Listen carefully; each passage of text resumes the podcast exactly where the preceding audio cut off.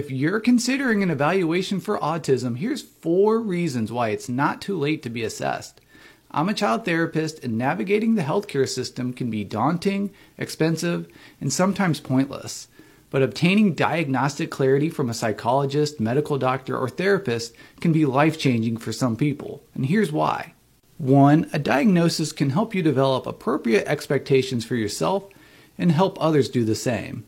It could also help you stop internalizing societal messages that something must be wrong with you and begin to accept you have a brain and nervous system that responds differently than other people. It can also help others better understand your needs and how to better communicate with you. 2. Autistic people can gain further resources and accommodations. It's often considered a developmental disability, so depending on where you live, you could gain access to government resources like vocational rehab, or a case manager to assist you in activities of daily living, such as helping coordinate appointments.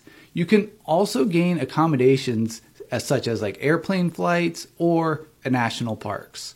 3. It may help you find better ways to regulate sensory stimulation and more effective ways to understand and interpret social cues.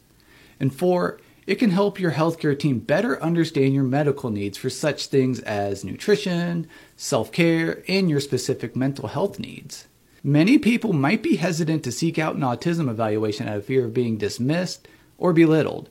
And so if there's only one thing that you ever hear from me, I want it to be this: how someone treats you has nothing to do about you. You are a human being worthy of love, kindness, respect, and dignity. You are someone who is trying to gain a better understanding of yourself and how you navigate the world.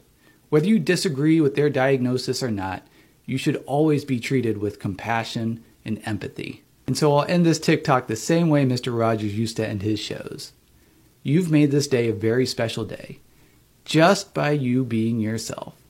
There's no one in the world quite like you, and I like you just the way you are.